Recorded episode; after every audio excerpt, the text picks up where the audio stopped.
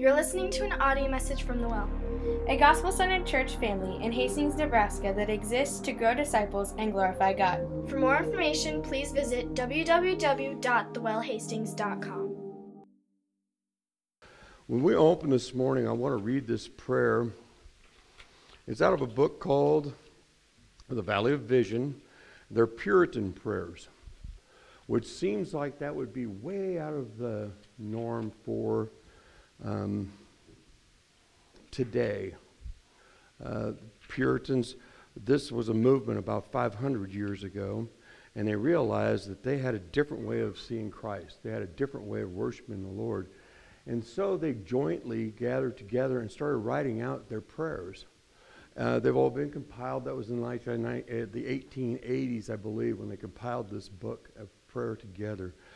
But uh, this prayer Lord, high and holy, meek and lowly, thou hast brought me to the valley of vision where I live in the depths, uh, and, but I see thee in the heights, hemmed in by the mountains uh, of sin. I behold thy glory. Let me learn by paradox. The way down is the way up. That to be low is to be high that the broken heart is the healed heart. The contrite spirit is the rejoicing spirit. The, re- the repenting soul is the victorious soul. Uh, that, having nothing, it, it is to possess all. That to bear the cross is to wear the crown. That to give is to receive. That the valley is uh, the place of vision. Lord, in the daytime, Stars can be seen from the depths of the wells. And the deeper the wells, the brighter thy star shines. Let me find thy light in my darkness.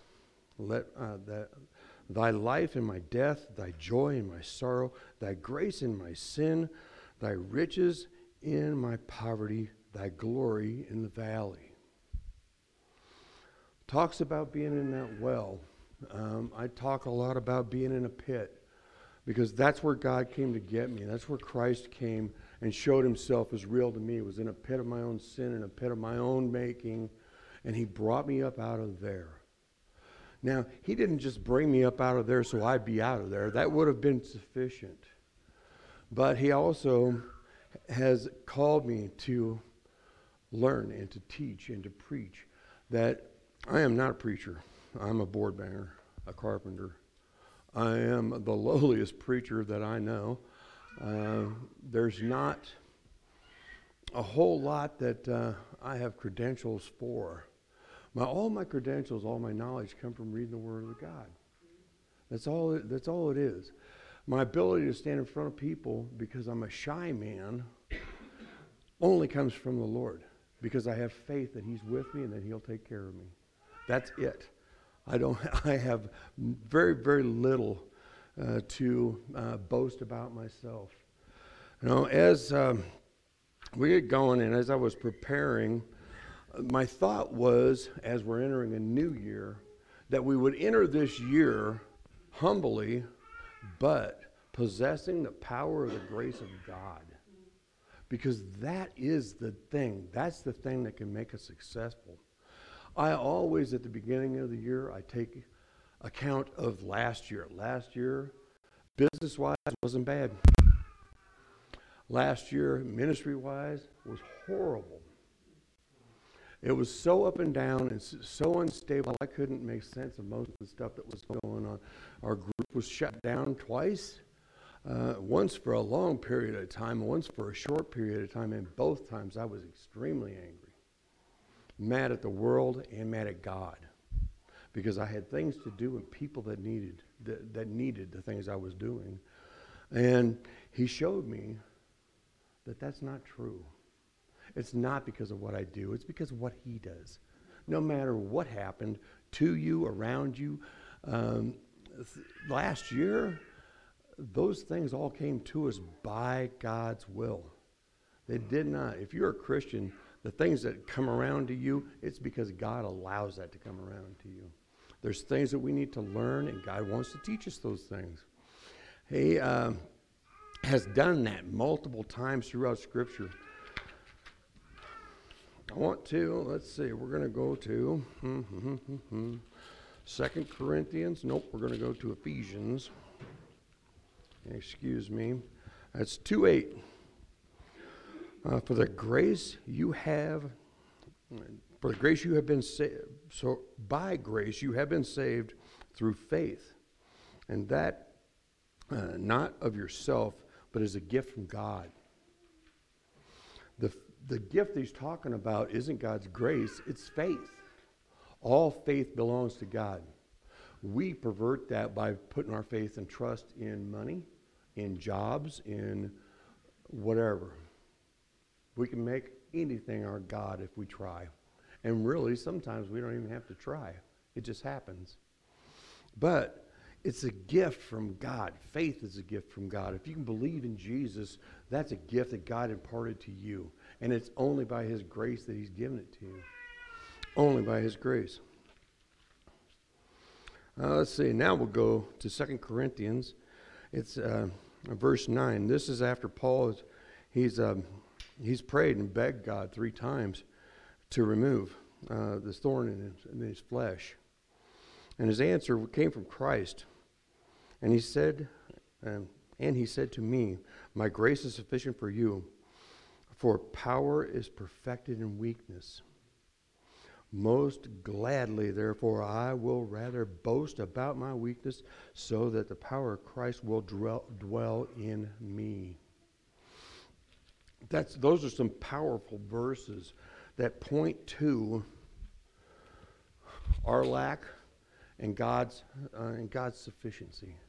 Those are things that throughout history, throughout the Bible, throughout American history, throughout all history, those things are, are seen. Uh, James, the brother of Christ, uh, that's arguable in some circles, but I'm saying it every day, anytime I get a chance. James was the brother of Christ. He was one that the apostles all went to for answers when they had stuff that they couldn't understand. They all turned to him, they asked his opinion, and they went with what he said. He was the deal breaker. He was the one that said, This is where we're going to stop. And it, to me, James is part of the Gospels, to me. Um, so, it's James 4 5. Or, do you think that as Scripture speaks of, to no purpose, he, uh, where it says he is jealous, he jealously desires the Spirit which he has made to dwell in us. He's talking about the Holy Ghost. But his, he gives a greater grace. Therefore, it says, God is opposed to the proud, but gives grace to the, to the humble. That's in Proverbs 3:34.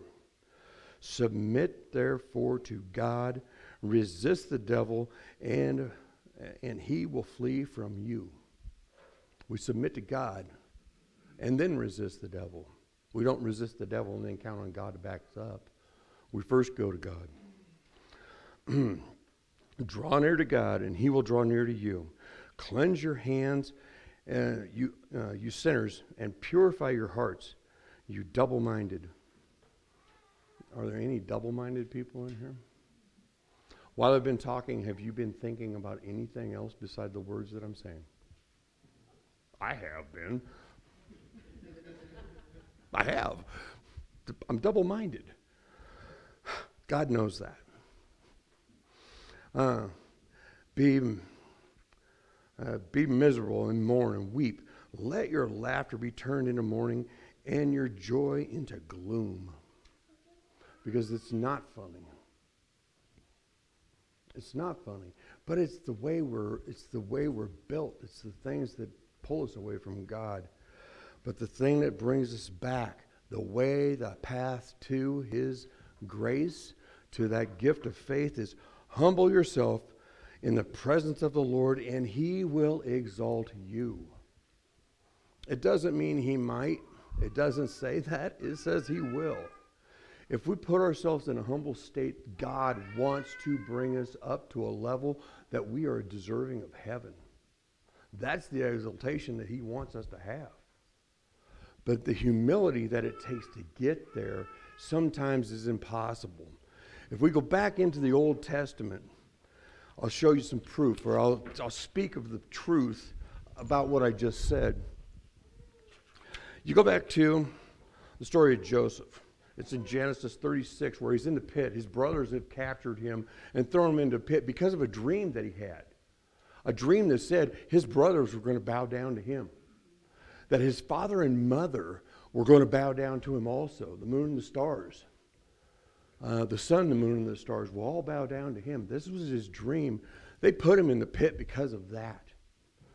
And so okay, let's see how great that is. That other prayer that I just read, it talked about being in a well. I didn't know this, but I've checked. And if you're down deep in a well and you look up to the sky, the blue that's in the sky is not real. Okay? It doesn't exist. The farther down you go, the darker it is down there, the blue isn't there anymore. You can see the stars through the sky. Through the blue in the daytime, you can see those stars. I didn't know that was true, but isn't that amazing? How far down I go, how deep that I get dr- driven into this pit, the more beautiful, the brighter those stars are. And God is a that's a gift from God to give me hope, to give me what my heart desires. But Joseph, he was in this pit. They sold him into slavery. They hauled him into Egypt. He went to work in Potiphar's house doing the worst jobs scrubbing the floors, cleaning the toilets, making sure everything's taken care of. And in no time at all, seemingly, he rose to a place of predominance. He was trusted in all the house. So he took the humblest place. God lifted him to a higher level, the highest level he could be in that place. Potiphar's wife tried to trick him with sex, with companionship, with this, her own exaltation of him as being equal to Potiphar, and he refused it. Got put into prison and taken back to the most humble state that he could be in. But even in prison, God raised him up to a level that God wanted him to be at. He was not the jailer, but he was next to the jailer.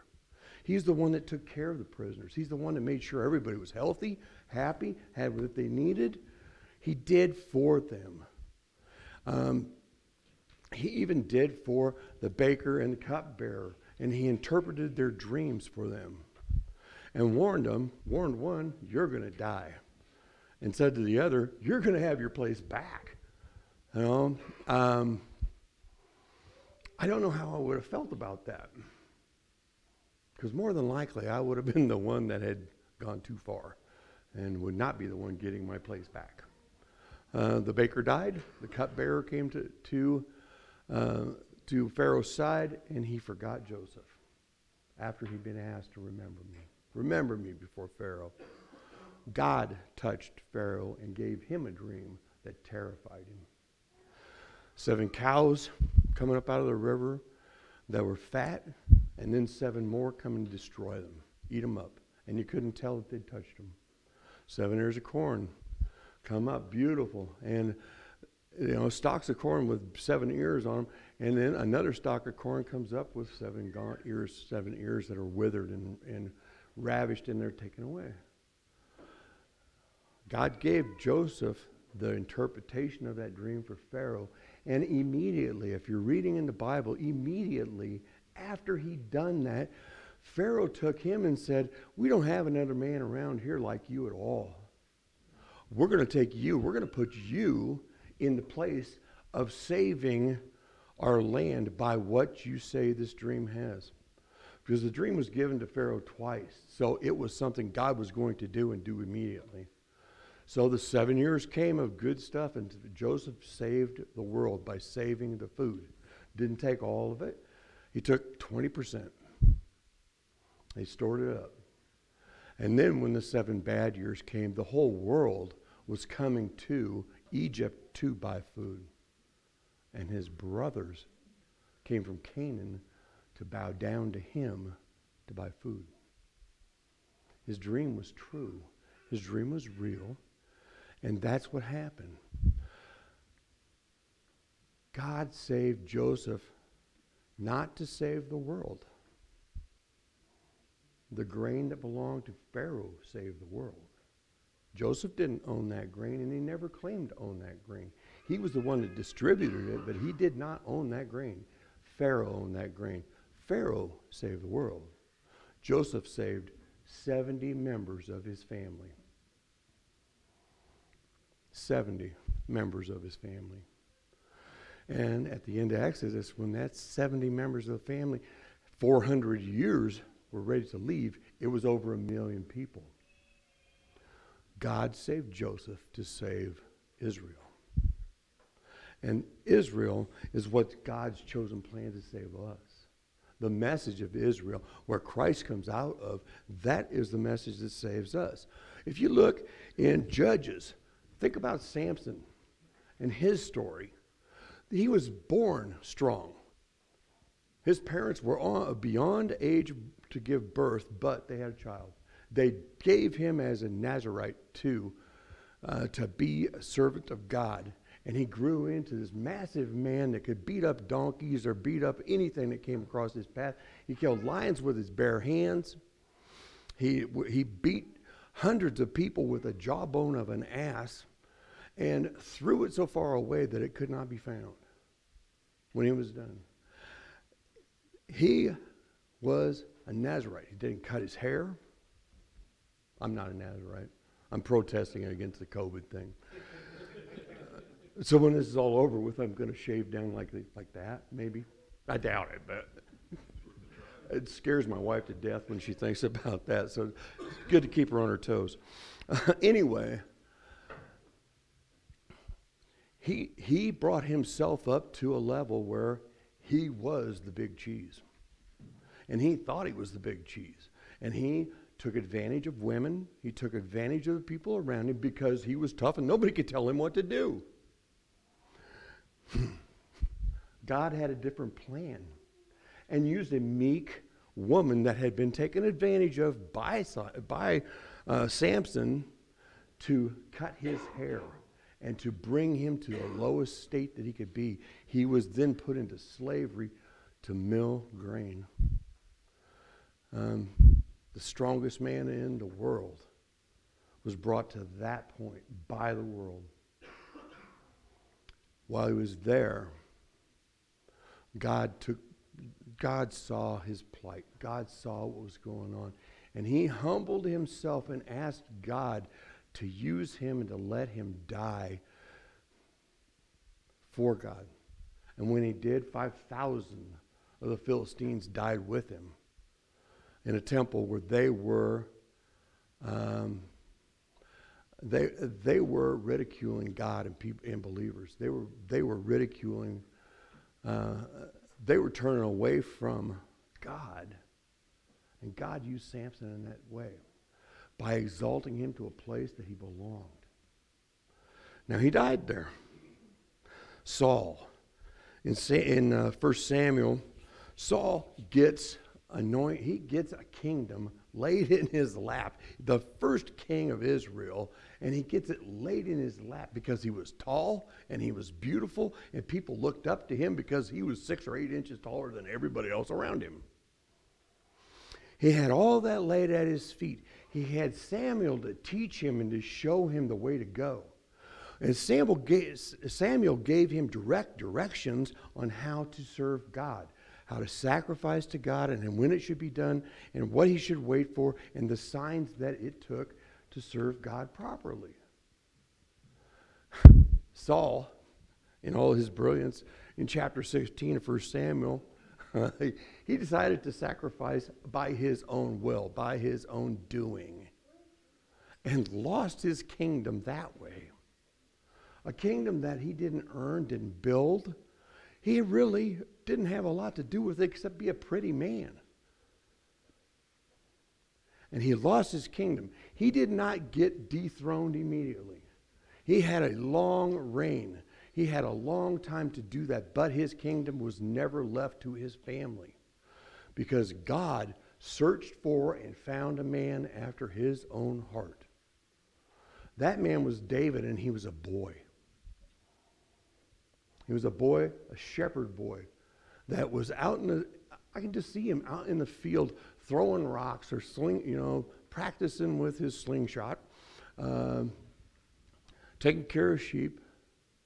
But he had, he had a diligence. He had the mindset of God that these animals that he was taking care of belonged to his father, which was his daddy, not the father, but his dad.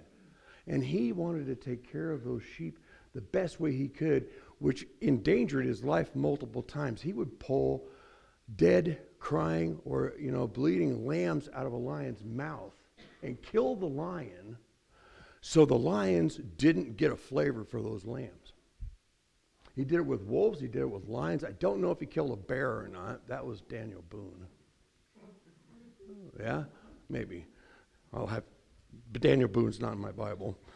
Uh, anyway, um, but as a child, he did that. Now, when it came to be his time, he went as a servant of his dad to go serve his brothers cheese and give the commander of that army a present so his brothers weren't put in harm's way to hopefully keep them in a safe spot because dad had given the major or the commander of the army cheese. You know, hey, bribes work well, I guess. You know, but that's what that was about. That's where David saw Goliath demeaning God and demeaning the people of God. And the people of God being terrified because of this giant man, bigger than Saul by far. Uh, somebody told me that he was like nine foot nine and weighed in excess of 600 pounds. This would have been a giant today still, definitely. And not somebody that I'd really want to poke around on. But God takes the most humble of all the warriors that were there and uses him to sling one stone and hit the giant in the head and kill him. The stone, I don't believe, killed him. I believe cutting his head off is what killed him. Either way, he died. And David was brought up to a higher level. Saul tried to bring him up to a higher level, and David wouldn't have it. The, your armor is a, the armor that they wore. That was a sign of their prosperity. That was a sign of, of their standing in the community. And Saul gave his armor so David could wear it, and David said, Man, I'm too little. I can't wear this. He had more respect for Saul than we show for any Republican or Democrat official in our country now. And Saul, even though David did everything he could to serve Saul by killing that giant, he was serving God, but it also worked out that he was serving Saul as he did that. David was commissioned to play a harp for Saul so his headaches would go away. Because after he lost the kingdom uh, back in uh, chapter 16, he started having these headaches and he started having some painful stuff. I don't know if it was migraines or what it was, but God afflicted him with that for the rest of his life. But David, playing the harp and singing to him, could ease that pain. I would be so grateful for somebody to take away a migraine from me that how could I even think about doing them harm? But Saul tried to pin him to the wall several times with a spear because he was afraid that David had more. He knew, I believe he knew that David was the anointed one of God, that he was the one that was going to take over that kingdom. I'm not sure that it says that. I don't believe it does. But just if you just looked at the facts in the the time, this was probably what was going on.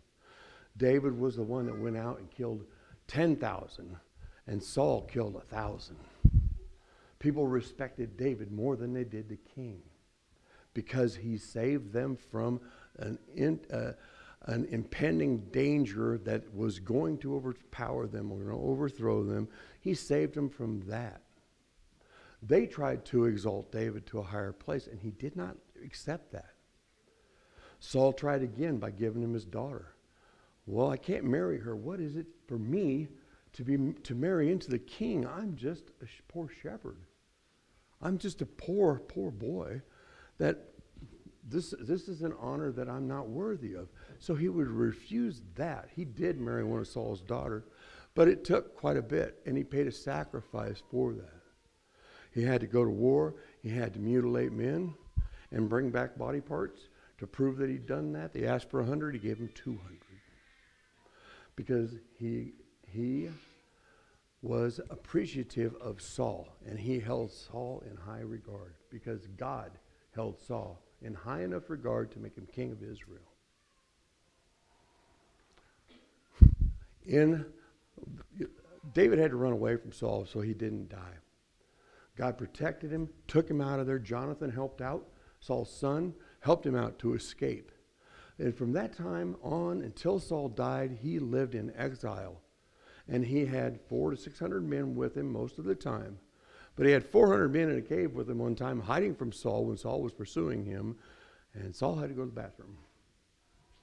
And he came into the cave where this 400 men were at uh, to relieve himself. Now, David had 400 voices telling him, This is your time. This is what God has planned for you. This is what God, God's prepared this for you. He's handed it to you on a silver platter. Kill him. And he listened a little. He went up and he clipped off the edge of Saul's robe. I imagine that David felt so guilty from doing that. Saul walked out of that cave, and the guys behind David were saying, Why didn't you kill him? This was our chance. We could have got out of here. We could have been somebody. We could have done something. God would have given us this, all of this to us. But that wouldn't have been it. It would have been David gave it to him because he stole it from Saul if he'd have took his life. David wouldn't do that. He came out of the cave and he, he called to Saul and pretty much just gave himself up. Because coming out of that cave, there's a reason they were in there. There's an army out there looking for him. He comes out and he says, Hey, Saul, I'm sorry, but I cut this off your cloak. He humbled himself in front of Saul and said, I'm sorry. And he gave himself up to die. And Saul said, Wow, I am never going to chase after you again. I'm never going to do you any harm ever again. Within a few sentences in the Bible, Saul's chasing him again, ready to kill him one more time. Uh, twice David could have killed Saul. He didn't do it because he respected that. So, David, in all his humility, because he practiced being humble, I don't know that that was always his intent, but he practiced being humble. When he stopped practicing being humble, when he stayed home from going to battle with Israel after he had the kingdom in his control, he didn't go out with the soldiers, the men of Israel, to fight. He stayed home because they said, Stay home. We got this. We'll go fight. You stay home. And that's where Bathsheba comes into play. David let his own lusts, he allowed his own depravity to take him away from the humility that he had been practicing. He, so, he thought himself higher and more exalted than everybody else. He allowed the society that he was in and in charge of to lift him to a higher place.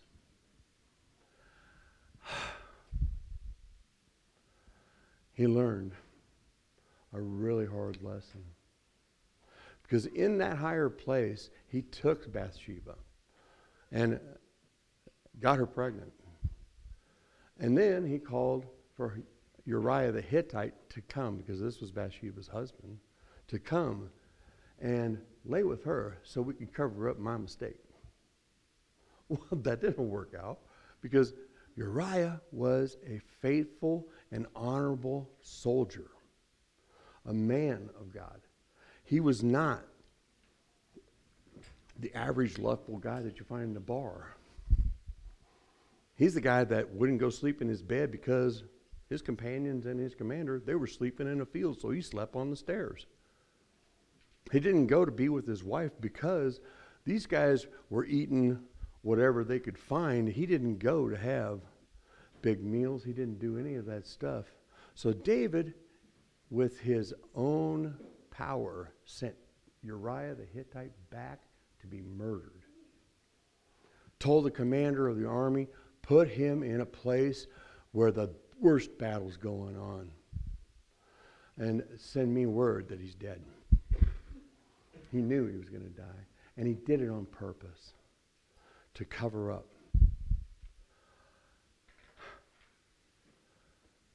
As guilty as he felt when he cut off the edge of Saul's robe, how much more would you multiply that to the murder of one of your most devout servants, one of your most devout warriors? How much more guilt would you feel? How deep would that pit of depravity and despair and disgust with yourself be? So David's in this pit of despair. And um, I don't know that he realized it until Nathan the prophet came and said, Hey, man, I know what you did. And gave him a story about somebody taking everything from a man as a meaningless gift for a nothingness to this rich man. And he said, Well, that man must die. And Nathan said, That's you. That's what you did. That pit had to have been so deep by then. His pit of despair had to have been so deep by then. The only thing that he could have seen out of that would have been the stars that he saw from the bottom of it. And the only reason he would have got to see that is because the grace of God was showing him that. That I'm still God. Do what is right. I'm still God. No matter what you've done, do what's right. I'm still God. David did admit what he did. David did try and make amends for that. He couldn't. He could not repair that. But by the grace of God and him humbling himself because of the grace of God, he was taken back to his standing and he held a different position, higher than his position as king, but as a holy king. He was taken to that point where he was um, he was who God was making him to be. He was actually being the man after God's own heart. That to me is fantastic. David didn't do that. He didn't make himself out to be that. No matter what he did, he didn't he is not the one that made himself a man after God's own heart. God's grace gave him that through faith. Through his faith in God, he received that. All these things that I'm telling you about, these Old Testament guys, these things that happened so, so long ago, they are all so relevant in our lives today. It breaks my heart to think of the man that I am. Because the man that I am, I'm lustful. I want what's not mine. I am deceitful. I will lie to get what's not mine. I am a man that will hurt people to have my own way. But for the grace of God, I now can keep my hands to myself. I now can admit that this is who I am. This is what could happen. If I didn't tell you that I was a lustful man after your stuff, would you have thought that I was a lustful man after your stuff? I think everybody's that. I'm paranoid as heck. So, everything I have is free. You can have it. All of it. I don't care. None of it is worth anything to me. Nothing. If somebody steals from me, it hurts and I'm mad and it's. Mm. But by the end of it, Lord, he must have needed it more than I did. I only needed it bad enough to pay for it. He needed it bad enough to risk his life to steal it from a man that would kill him for doing that. That kind of humility does not come from my own power. That kind of humility and that kind of stuff only comes by faith and the grace of God. The grace of God is more powerful than anything that we can even imagine. And He wants us to experience that over and over and over again. So as I go into the new year, as we go into the new year, contemplate on what things in your life you're holding in a higher state than you are God. You know how long it takes to read your Bible? You know how long it takes to read cover to cover in the Bible? Huh? Okay, I'm dyslexic, so it takes me twice that long. I've timed it. I've timed. I, I know. I know how much. I know how much time it is. Really, it comes down to the fact of if you have six minutes. If I have six or eight minutes a day, I can read the Bible in a year. In a year, how many of you have read the Bible in a year? Okay, I, I don't know why people don't. There's so much there. There's so much richness there. But except for my time is so uh, so important. You know, that's six minutes. I got video games that have to be played because I know those little balls that are in there that I'm shooting down. Those are going to kill somebody. I'm just sure of it. We're going to get piled up with them, and you're going to lose the game. Well, I haven't haven't been killed from it yet. I've lost a game a few times. There's that. I got to get on my bike. I need to go for a ride. Well, I go for a ride, but my wife can't go with me. Her health doesn't allow her to get on the back of the bike like she'd like to most of the time. So I don't go. I'll bypass that, you know, because it's the right thing to do. I love my wife. I want her to go along. And if she can't go, it's not as much fun as if I, you know, I'd rather not go by myself. So those things, I'll sacrifice for my family. I'll sacrifice all kinds of things for my family. I didn't buy anybody a Christmas present this year at all. And if you ask my grandkids, they'll say that they got stuff from Papa, but my wife makes the little tags out, and I don't do it. I give away everything every day. Every day. That's not because of what I can do. It's because of the heart that God's changed inside of me. He's taken a heart of stone and he's given me a heart of flesh that really bleeds for other people. I see other people's needs and I understand that these things are sometimes impossible for people or I have an abundance and I really don't need an abundance. I don't. I need food. God, God fed the birds. He does every day. I need food. I need shelter. I have that. I've been blessed with a beautiful little house. It's a little house, but it's beautiful. And I love it. it. I don't love the house. I love the roof over my head that keeps me warm and dry. The house doesn't really mean that much to me. I've already given that away, so you can't have that. Somebody else owns it. Um, and it's my granddaughter, and she won't give it up to you, so that's okay. it's hers. Anyway, my whole point today is as we go into this new year, take those things that you're putting above or before the Lord and put them in a proper perspective. Use them as they should be used on this earth, not as they should be held on to, clung to, worshiped, because they're things of this earth and they will not pass through the fire. The only thing that will pass through the fire is the relationships that we build with people and the, and the people that we introduce to Christ. Those things will pass through the fire, and those are the gold bricks that we're laying in heaven. The gospel of Christ is not just for those who receive the gospel of Christ, it's for those who share it too. Heaven is built on people sharing the gospel. The buildings in, in heaven, they're built by that. I don't know what heaven's going to be like. It might be clouds, it might be gold. I don't know. I do know that there won't be any need for light because Jesus and God will be there together. And the Holy Spirit that's inside of me that longs to be in heaven will be at home. At home. That's what I want. So as we go into this next year, focus your eyes on home the home that's really home, not the home that grandma made. Not the home that mom made, not the home your wife made, not the home you built, but the home that God's prepared for us from the beginning of eternity. Which I don't know when that was, but it might have been a minute ago, might have been a million years. I don't know. I don't know. But that's what we got to look forward to.